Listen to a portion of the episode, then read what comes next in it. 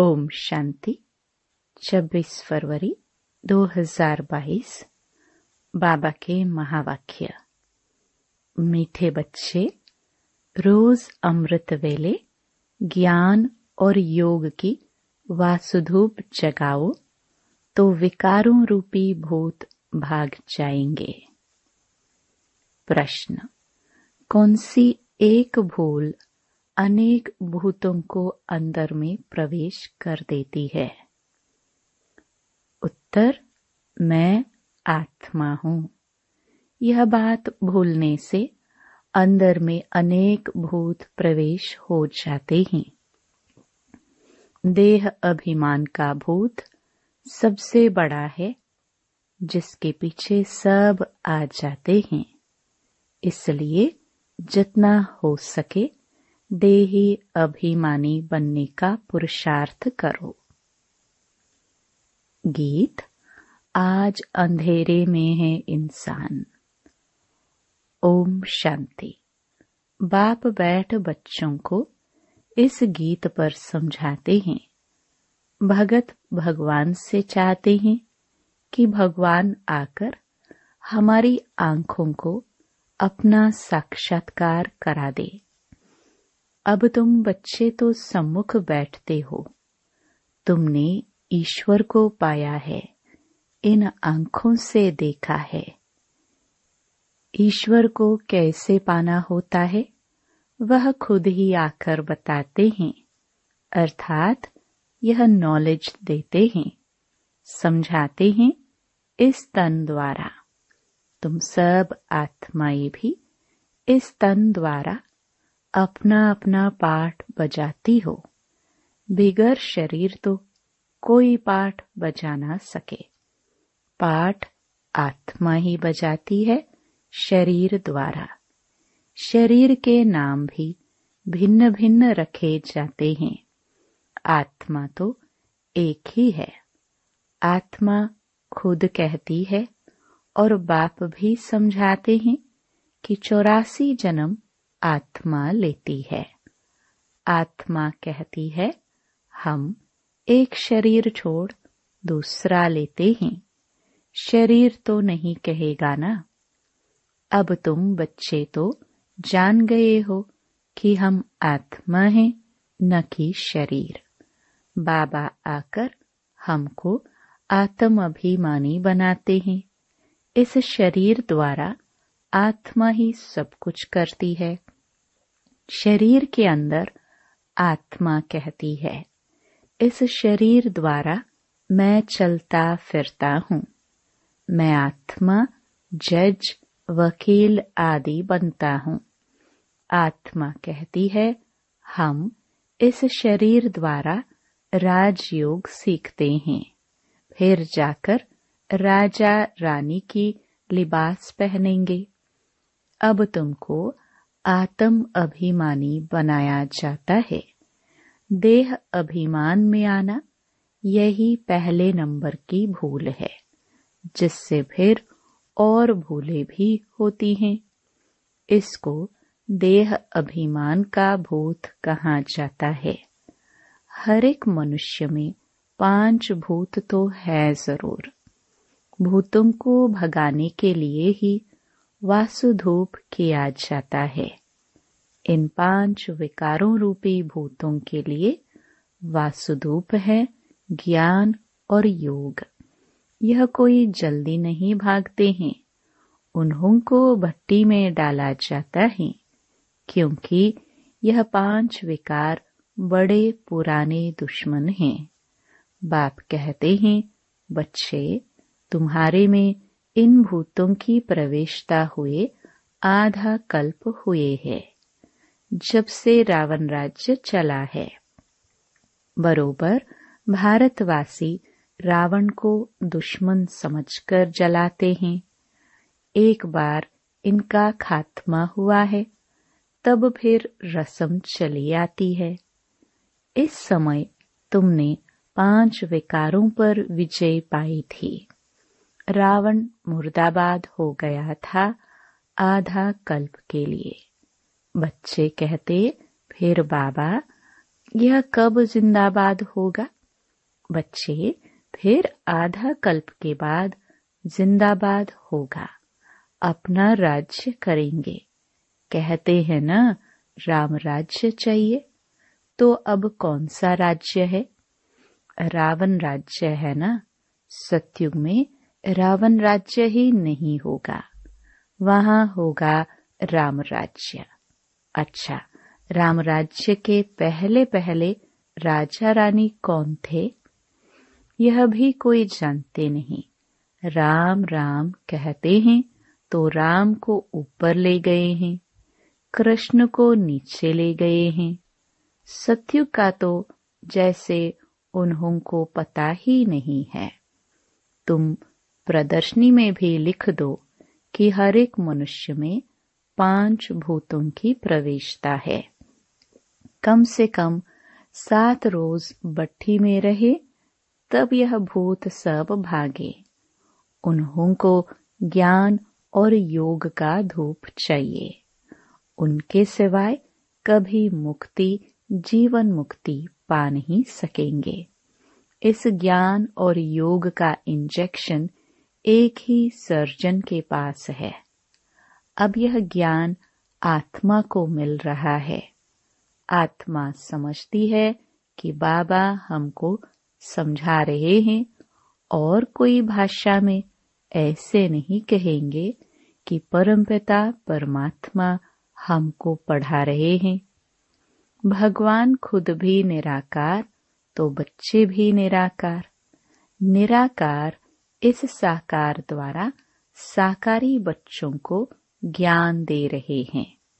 यह तुम अच्छी तरह जानते हो, परंतु चलते चलते कई बच्चे भूल जाते हैं।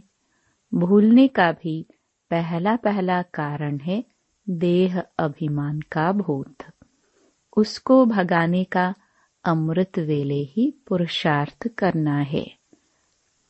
अमृत वेले बाबा की याद अच्छी रहती है। कहते हैं, सिमर सिमर सुख पाओ अमृत वेले का ही कायदा है। भगत लोग भी अमृत वेले ही सिमरन करते हैं। राम सिमर प्रभात मोरे मन। आत्मा बुद्धि को कहती है कि राम सिमरो। भक्ति मार्ग में तो ऐसे ही टोटके बनाते हैं। वह कोई रियलिटी में नहीं है। समझते नहीं कि काम भी भूत है। तुम लिख सकते हो, सब में भूत हैं। पहला नंबर है देह अभिमान, फिर सेकंड नंबर है काम महाशत्रु। आगे स्कूल में भी पढ़ाते थे कि तुम आत्मा हो, यह शरीर पाँच तत्वों का बना हुआ है। आत्मा अविनाशी है, शरीर विनाशी है। अब तो यह पढ़ाई आदि कुछ नहीं है। अब तुम बच्चों को पूरा पूरा परिचय दिया जाता है। प्रेसिडेंट को ज़रूर प्रेसिडेंट कहेंगे। प्राइम मिनिस्टर को प्राइम मिनिस्टर दोनों की एक्ट अपनी अपनी है। वैसे परमपिता परमात्मा और फिर त्रिमूर्ति। उन्हों की भी एक्ट अपनी अपनी है। शिव को कहा ही जाता है पतित पावन। वह ब्रह्मा द्वारा पतितों को पावन बनाते हैं। उनकी यह ड्यूटी है। अब बड़े ते बड़ा तो है शिव। शिव बाबा कब जन्म मरण में नहीं आते हैं। बाकी ब्रह्मा द्वारा सर्विस करते हैं। शिव बाबा है एवर प्योर ब्रह्मा, विष्णु पुनर्जन्म में आते हैं। शिव बाबा तो करण करावन हार है। इस समय बाबा मीठे झाड़ का सैपलिंग लगा रहे हैं। जो और धर्मों में कन्वर्ट हो गए होंगे, वह सब निकल आएँगे। तो यह इतनी समझानी नया कोई समझ ना सके। सात रोज बट्टी में पड़ने के सिवाय मुक्ति, जीवन मुक्ति कोई पा नहीं सकते। तुमने भी भूतों को निकालने के लिए कितनी मेहनत की है। बुद्धि जब पवित्र हो, तब ज्ञान अमृत ठहर सके। तुम बच्चे समझ सकते हो तो बरोबर बाबा की याद भूल जाती है। बहुत देह अभिमान आने से फिर मित्र संबंधियों आदि तरफ़ लव चला जाता है। कोई को भी मोह का भूत न आए। बाबा को कितने ढेर बच्चे हैं, मोह की बात ही नहीं। जानते हैं, आत्मा कभी मरती नहीं। मरने का ही डर रहता है। आत्मा भी अविनाशी है, परमात्मा भी अविनाशी है। वह जन्म मरण में नहीं आता। बाबा कहते हैं, मैं इस शरीर का लोन लेता हूँ। मेरे रहने से इनको बहुत फ़ायदा है। इनकी आयु बढ़ जाती है, गुलगुल गुल हो जाता है। इनकी सब खामियाँ खत्म कर बिल्कुल नया बना देता हूँ। बाबा तो है ही सुखदाता। मेरे कारण यह योग सीखते हैं। तब तो तंदुरुस्त बन जाते हैं। किसको गाली देना, गुस्सा करना, यह सब आसुरी स्वभाव है। सत्युग में यह गाली आदि होती ही नहीं। नाम ही कितना फ़र्स्ट क्लास है। हेवन वाइकुंठ पैराडाइज कहते हैं। क्राइस्ट से तीन हज़ार वर्ष पहले भारत पैराडाइज था। इस हिसाब से बरोबर पाँच हज़ार वर्ष ही हुआ। यह सत्य ज्ञान और सत्य नारायण की कथा कितनी सहज है। हम अभी नर से नारायण बनने की सत्य कथा सुनते हैं राजयोग की। फिर यहाँ की बात भक्ति मार्ग में चली जाती है। वंडर है ना? भारतवासियों को पता ही नहीं कि लक्ष्मी नारायण ही राधे कृष्ण थे। हम यह चित्र बनाते रहते हैं तो मनुष्य समझे। तुम बच्चों के सेंटर वृद्धि को पाते रहते हैं। बहुत चाहते हैं सेंटर खोले, जाँच करनी चाहिए कि कितने पढ़ने वाले हैं। स्कूल में स्टूडेंट तो चाहिए ना। पहले दो चार आएँगे, फिर जास्ती होते जाएँगे। गली गली में मंदिर टिकाणे खुलते रहते हैं। फिर एक दो को देख बहुत आ जाते हैं। सेंटर खोलने जैसा भी चाहिए ना? हर्जा नहीं है खोलने में, परंतु विघ्न बहुत पड़ते हैं विकार के कारण। हम तो सिर्फ़ गीता सुनाते हैं, परंतु शुरू से इस विष के कारण झगड़ा चलता ही रहता है। समझते हैं यहाँ जाने से विष का प्याला नहीं मिलेगा। इस पर मीरा का इतिहास भी है। ऐसे तो बहुत कन्याएँ और बालक ब्रह्मचारी रहते हैं। उनको तो कोई कुछ नहीं कहता। यह तो कल्प पहले भी गाली का ही थी। यह तो होना ही है। कोई तो पवित्रता की प्रतिज्ञा करते हैं। फिर हार भी खा लेते हैं। कल्प कल्प की लॉटरी है।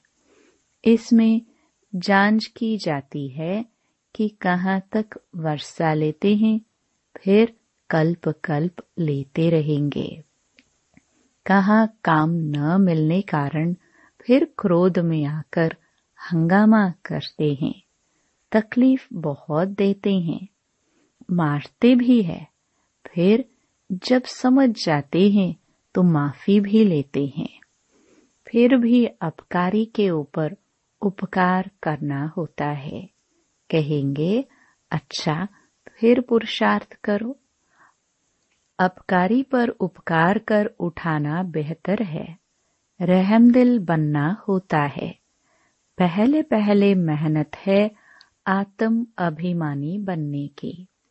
देह अभिमानी होने से बाप को भूल जाते हैं, फिर भूले होती रहेंगी।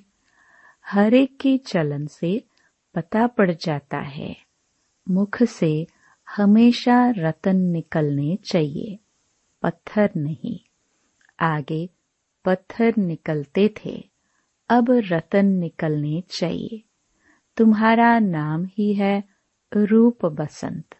बाबा भी रूप बसंत है, ज्ञान का सागर है और उनका रूप भी ज्योतिर्लिंगम दिखाया है।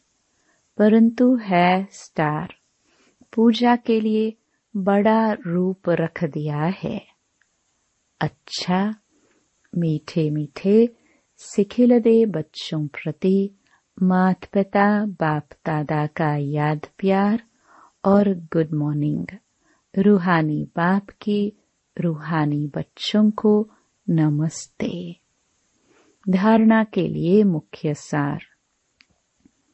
पहला, पहले पहले आत्म अभिमानी बनने की मेहनत करनी है। देह अभिमान में कभी नहीं आना है। रहम दिल बन, अपकारी पर भी उपकार करना है। दूसरा, भूतों को भगाने के लिए अमृत वेले विशेष याद में रहने का पुरुषार्थ करना है। मीठे झाड़ का सैपलिंग लगाने में बाबा का मददगार बनना है। वरदान, बेहद की वैराग्य वृत्ति द्वारा मेरेपन के रॉयल रूप को समाप्त करने वाले न्यारे प्यारे भव। समय की समीपता प्रमाण, वर्तमान समय के वायुमंडल में बेहद का वैराग्य प्रत्यक्ष रूप में होना आवश्यक है। यथार्थ वैराग्य वृत्ति का अर्थ है, सर्व के संबंध संपर्क में जितना न्यारा उतना प्यारा। जो न्यारा प्यारा है, वह निमित्त और निर्माण है। उसमें मेरेपन का भान आ नहीं सकता। वर्तमान समय मेरापन रॉयल रूप से बढ़ गया है। कहेंगे, ये मेरा ही काम है, मेरा ही स्थान है, मुझे यह सब साधन भाग्य अनुसार मिले हैं तो अब ऐसे रॉयल रूप के मेरेपन को समाप्त करो। स्लोगन, पर चिंतन के प्रभाव से मुक्त होना है तो शुभ चिंतन करो और शुभ चिंतक बनो। मातेश्वरी जी के अनमोल महावाक्य, हम ब्राह्मण कुल का छोटा सा संसार। गीत, मेरा छोटा सा देखो, ये संसार है। यह गीत किसी समय का गाया हुआ है, क्योंकि इस संगम समय ही हम ब्राह्मण कुल का छोटा सा संसार है। वो हमारा कौन सा परिवार है? वह नंबरवार बतलाते हैं। हम परमपिता परमात्मा शिव के पोत्रे हैं। ब्रह्मा सरस्वती की मुख संतान हैं और विष्णु शंकर हमारे ताया जी है और हम आपस में सभी भाई बहन ठहरे। यह है अपना छोटा सा संसार। इनके आगे और संबंध रचा ही नहीं है। इस समय का इतना ही संबंध कहेंगे। देखो, हमारा संबंध कितनी बड़ी अथॉरिटी से है। हमारा ग्रैंड पापा है शिव। उनका नाम कितना भारी है। वो सारी मनुष्य सृष्टि का बीज रूप है। सर्व आत्माओं का कल्याणकारी होने कारण उनको कहा जाता है, हर हर भोलानाथ। शिव देवों के देव महादेव। वो सारी सृष्टि का दुख हरता सुख करता है। उस द्वारा हमें सुख, शांति, पवित्रता का बड़ा हक मिलता है। शांति में फिर कोई कर्म बंधन का हिसाब किताब नहीं रहता।